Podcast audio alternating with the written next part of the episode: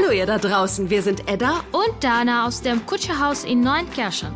Wir machen mit unserem Projekt Light Up Neunkirchen Kultur für und mit euch und stellen euch hier in loser Folge Persönlichkeiten aus eurer Stadt vor.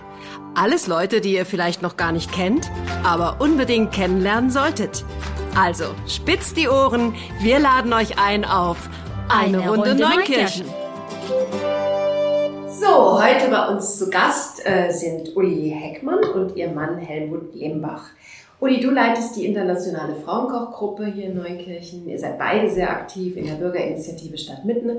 Kümmert euch auch um die Verlegung der Stolpersteine und, und, und. Erzähl doch mal, wie hat das alles angefangen? Ja, das hat angefangen, äh, als ich eine junge Frau war und habe äh, begonnen, in der SPD mich politisch zu aktivieren und äh, bin dort auf die Arbeitsgemeinschaft sozialdemokratischer Frauen gestoßen und dann auch dort geblieben. Das war die Zeit der großen Demonstrationen, der Friedensbewegung, der, der Frauenbewegung, der, ähm, der Schwangerschaftsstreit. Ich habe abgetrieben, das war alles so eine sehr bewegte Zeit. Und von dieser Zeit an habe ich begonnen, äh, ja, Frauen in den Mittelpunkt der Gesellschaft zu stellen. Ein guter Plan, auf jeden Fall. Und Helmut, wann bist du denn dazu gestoßen? Ja, ich bin überhaupt erst seit äh, Mitte der 90er Jahre im Saarland oder sogar noch später und ähm, habe dann halt versucht, ein Betätigungsfeld auch für mich zu finden. Und da existierte die, äh, die Bürgerinitiative Neuenkirchen Stadt Mitte bereits, in der die Uli ja äh, tätig war.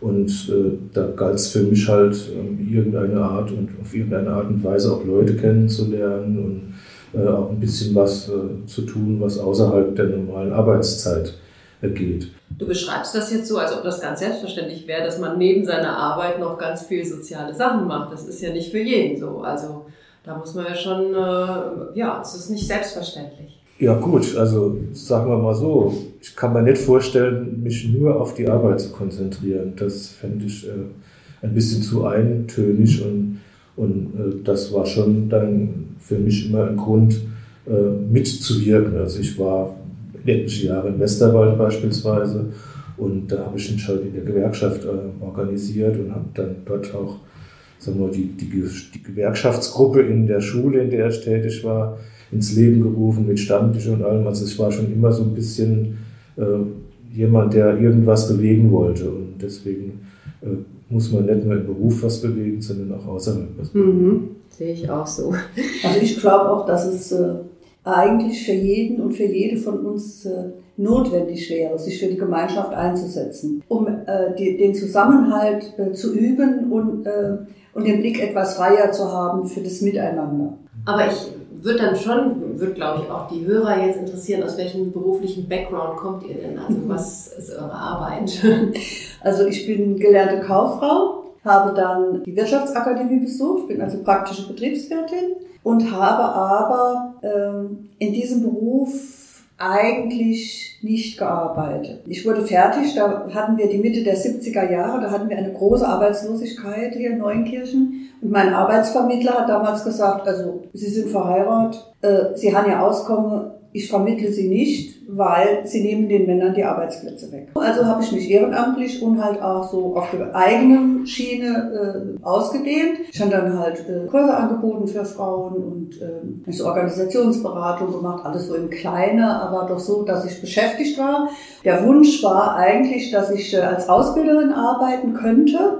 Das ist dann auch äh, gelungen allerdings nur als Mutterschaftsvertretung. Und als die Mutter aus der Vertretung wieder zurückkam, war ich so frustriert, dass ich gesagt habe, so jetzt bin ich 40 und jetzt muss noch irgendwas Neues dazukommen, was, was passt. Und ich finde, dass dann gepasst hat, so ein pädagogisches Engagement. Und äh, ich habe dann noch mal eine Ausbildung als Erzieherin gemacht und habe dann anschließend in Saarbrücken gearbeitet und bin dann nach Neuenkirchen gewechselt. War dort zuerst in der Talstraße, das ist ein Kindergarten äh, am oberen Markt und äh, dann anschließend im Hort in der Gleisstraße. Und von dort bin ich dann in die äh, Altersfreizeit äh, gegangen. Ja. Und Helmut, was hast du gemacht oder machst du? Ja, ich gehöre auch so diesem geburtenstarken Jahrgang an, habe eine Ausbildung als Gymnasiallehrer für Physik und Sozialkunde gemacht und dann zunächst mal keine Stelle bekommen. Und dann habe ich mich im Erwachsenenbildungsbereich umgesehen, habe da sechs Jahre gearbeitet und bin in, auf diese Art und Weise in eine berufsbildende Schule gelandet, im Westerwald, ganz im Norden von Rheinland-Pfalz. Ich komme ja aus der Pfalz und ähm, habe von daher, denke ich, auch so einen gewissen Überblick über, über verschiedene äh, Schulsituationen und verschiedene Lebenssituationen auch.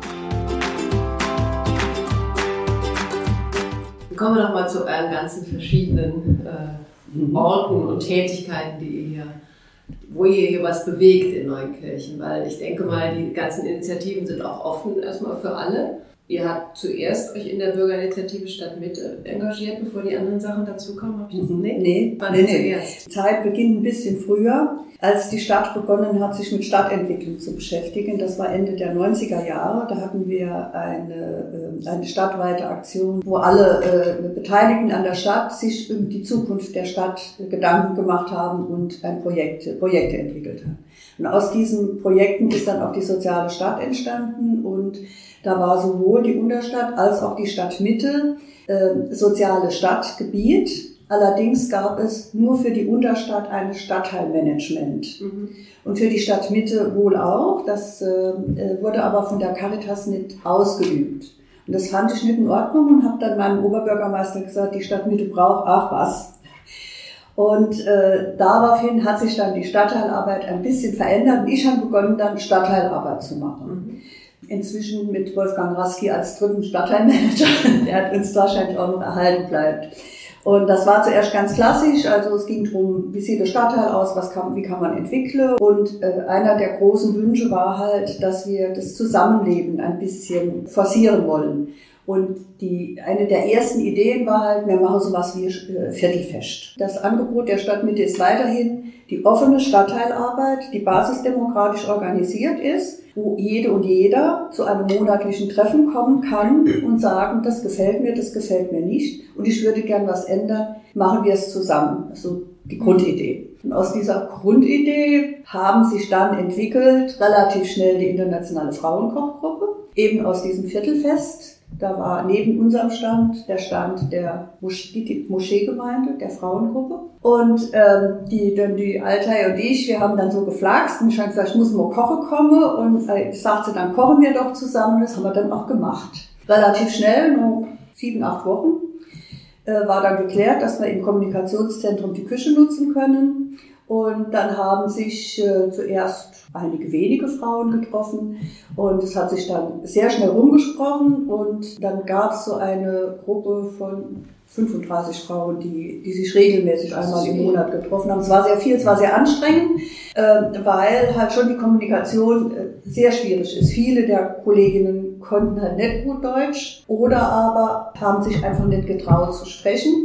Und die, äh, die Döndi hat dann eigentlich übersetzt, so dass wir also so ein zweisprachiges Angebot hatten. Und für die alteingesessenen Frauen war es natürlich Anreiz. Also die türkische Küche ist ja außerordentlich lecker. Und es gab ein großer äh, Andrang. Gibt ja in Saarbrücken auch einen Club der kochenden Männer, Helmut. wäre das nichts für dich? Nee, das wäre nichts für mich. Aus zwei Gründen. Also erstens bin ich nicht der große Koch, so dass also alles, was so mit Handwerk zu tun hat, ist nicht so meins. Deswegen bin ich ja Lehrer geworden. Und ich habe äh, hier an meiner Seite jemanden, die so gut kocht, das könnte ich überhaupt nie toppen. Und das will ich auch gar nicht toppen. Äh, Aber du hast, du hast ja auf jeden Fall hier fleißig mit zum Beispiel das Kutscherhaus Kräuterbeet angelegt. Da warst du ja tätig mit deinen Händen. Ja, also ganz unbegabt bist du nicht. Ich habe hab schön daneben gestanden. Ja.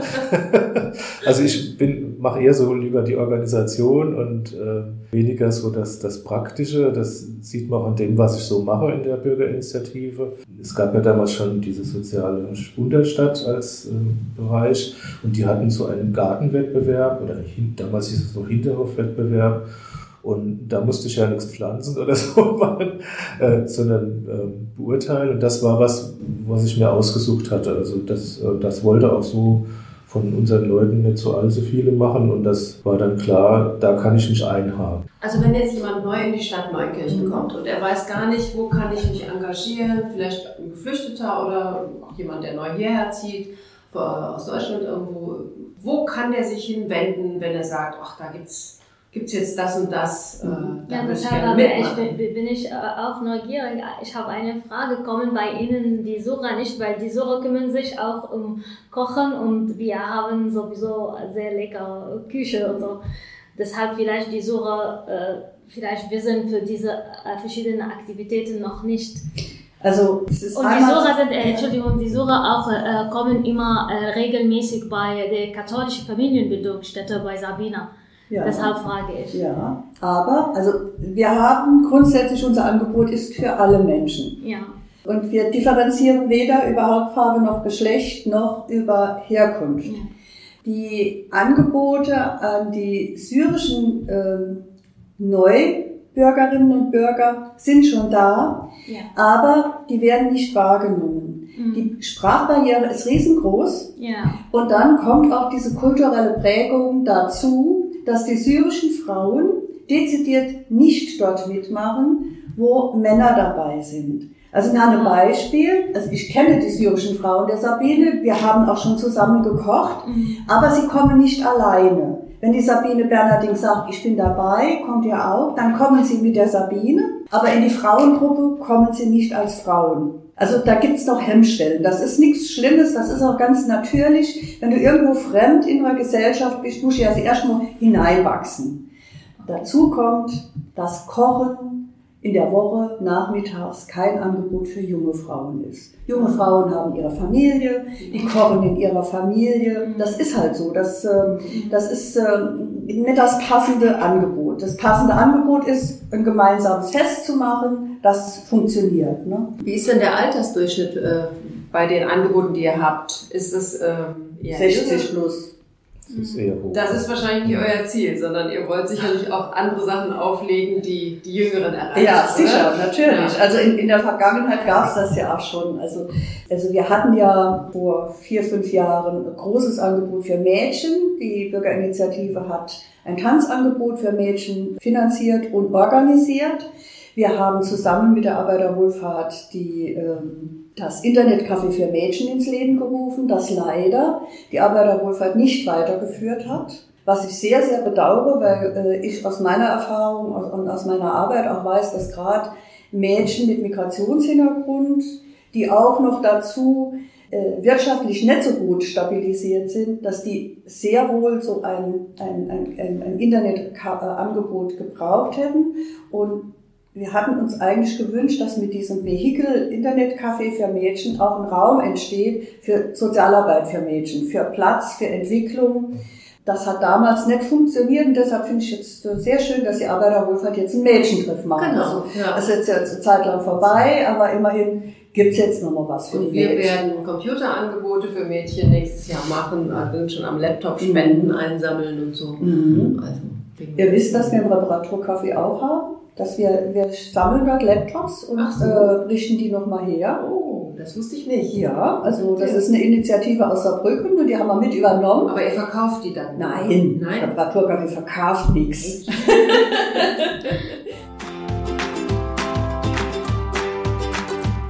Nochmal auf diese Altersstruktur zu kommen. Also es ist völlig klar, dass ähm, in der Regel ähm, sich permanent Engagierte eher aus dem Bereich 60 plus rekrutieren lassen. Und junge Leute, Jugendliche vor allem, äh, die arbeiten ja auch lieber projektorientiert. Das kennt man aus allen soziologischen Untersuchungen mittlerweile.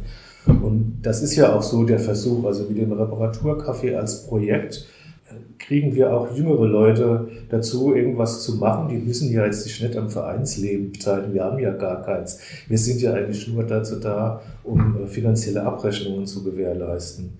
Wir probieren das auch über diese Insektengruppe zum Beispiel, dass man mal ab und zu junge Leute dazu bringt, ob das jetzt ähm, bei dem Anlegen dieser Blühwiesen im Waagwiesental in der Ringstraße war, da gab es ein paar Jüngere, oder dann wiederum die Verbindung zu der Ganztagsgemeinschaftsschule ähm, am Haspel, äh, wo wir dann die, die äh, künstlerische Gestaltung der Bienenhotels da äh, ge- gewährleistet haben. Also da findet immer mal wieder punktuell, projektorientiert was statt mit auch Jüngeren, aber eben, ähm, sagen wir, die, das sind keine Leute, die dann kontinuierliche Arbeit leisten.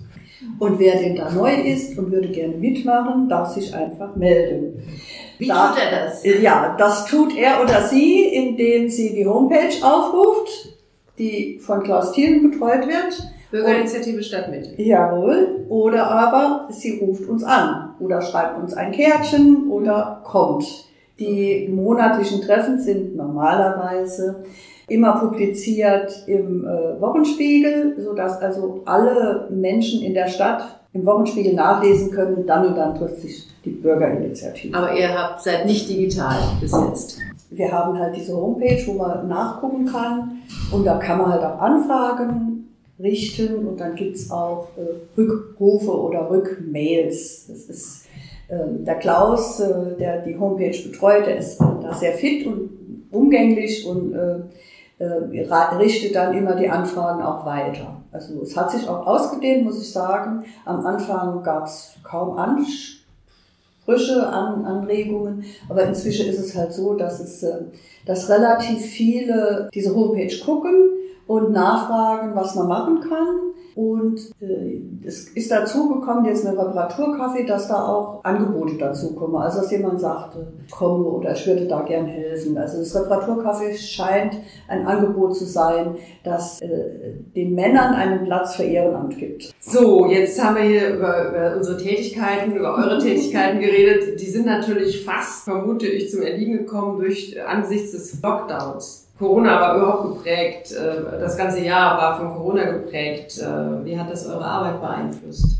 Also meine in der Bürgerinitiative oder überhaupt äh, hat es schon sehr beeinflusst. Wir hätten dieses Jahr eigentlich diesen Gartenwettbewerb Neunkircher Wohlfühloasen gehabt. Der musste halt wegen der Kontaktbeschränkungen dann ausfallen. Wir sind ja immer eine Jury von wir, mindestens drei Personen und gehen dann in die, die Häuser und Gärten. Das wollten wir also nicht äh, mitmachen, das wollten wir verhindern. Deswegen äh, haben wir aber ersatzweise, die, wie gesagt, die Sparkasse Neunkirchen ist da relativ kulant. Wir ähm, haben dann ersatzweise etwas für den öffentlichen Raum tun können und haben immerhin an der, in der Schlossstraße dann äh, Bäume gepflanzt, da wo der Kinderspielplatz ist.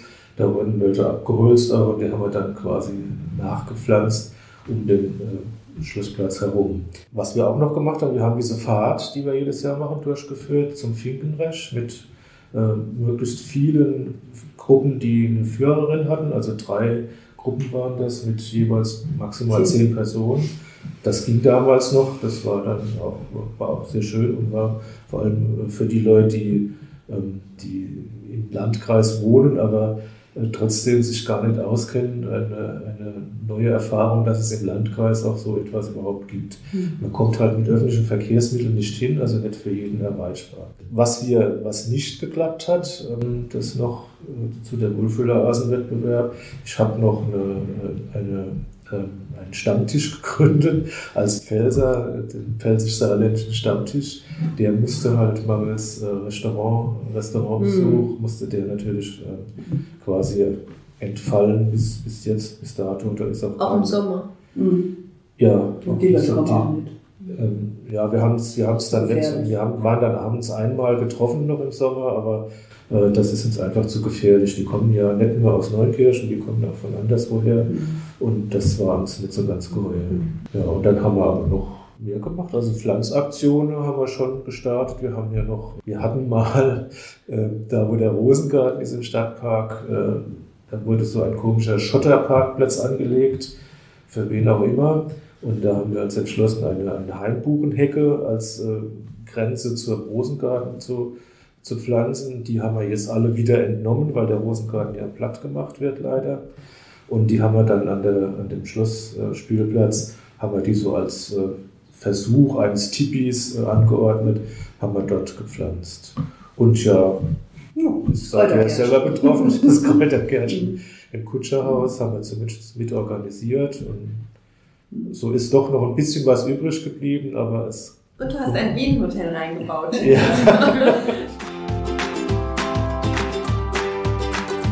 Zum Schluss stellt euch bitte vor, eine gute Fee kommt jetzt reingeschwebt und jeder von euch hat drei Wünsche. Poh, bitteschön. Wer möchte anfangen? Fürs Jahr 2021. Für 2021. Also, Das ist ja ganz klar. Also zunächst, dass wir diese Pandemie hinter uns kriegen, Ja. denke ich, ist klar. Ähm, dass äh, wir nochmal reisen können und dass meine Stadt lebendiger wird. Sehr schön. Gut, Helmut. Ja, ich bin dieses Jahr etwas gebeutelt gewesen durch gesundheitliche Probleme. Ich wünsche mir, dass alles wieder gut ist und ich keine Schmerzen mehr habe. Das ist das Erste. Das Zweite geht in dieselbe Richtung wie Sie. Ich würde ganz gerne wieder verreisen und zwar alle die Sachen, die mir noch so im Hinterkopf äh, schweben. Das sind noch so, so drei, vier größere Ziele, die ich gerne bereisen würde. Sag mal eins. Eins wäre ähm, die Gorillas in Ruanda. Mexiko würde ich gerne noch hinfahren und was wir schon gebucht haben, ich wollte immer schon mal ins Baltikum, was ja gar nicht so weit ist, aber das äh, habe ich noch in Erinnerung aus dem Studium. Da musste ich einen Soziologieschein machen und keiner wollte uns haben vor den Soziologie-Profs. Und dann haben wir die, die Soziologie der baltischen Staaten äh, als Möglichkeit angeboten bekommen. Das war ganz interessant, deswegen da wollte ich auf jeden Fall hin. Wunsch Nummer drei. Das dritte, ähm, ich wünsche mir vor allem, dass, ich, dass man wieder kulturelle Veranstaltungen besucht, da Theater, Konzerte, und zwar möglichst bald. Das ist was, was tatsächlich fehlt. Das sieht man mal, wie systemrelevant, Ja. in Anführungszeichen, die Kultur eigentlich ist. Man ist ja vor Langeweile stirbt man ja zu Hause Ja, und es ist ein Live-Erlebnis. Ja, es ersetzt genau, es leider ja. nicht, das ganze Überhaupt Stream. Es ist ein schöner Toast, aber es ersetzt es Das nicht. Wir haben im Fernsehen mal so eine Oper angefangen, aber nach drei Minuten haben wir schon wieder aufgehört. Ja. Gut, dann hoffe ich, dass sich alle eure Wünsche erfüllen und bedanke mich für das Gespräch. Oh, Bitteschön. bitte. Tschüss. Gerne. Tschüss.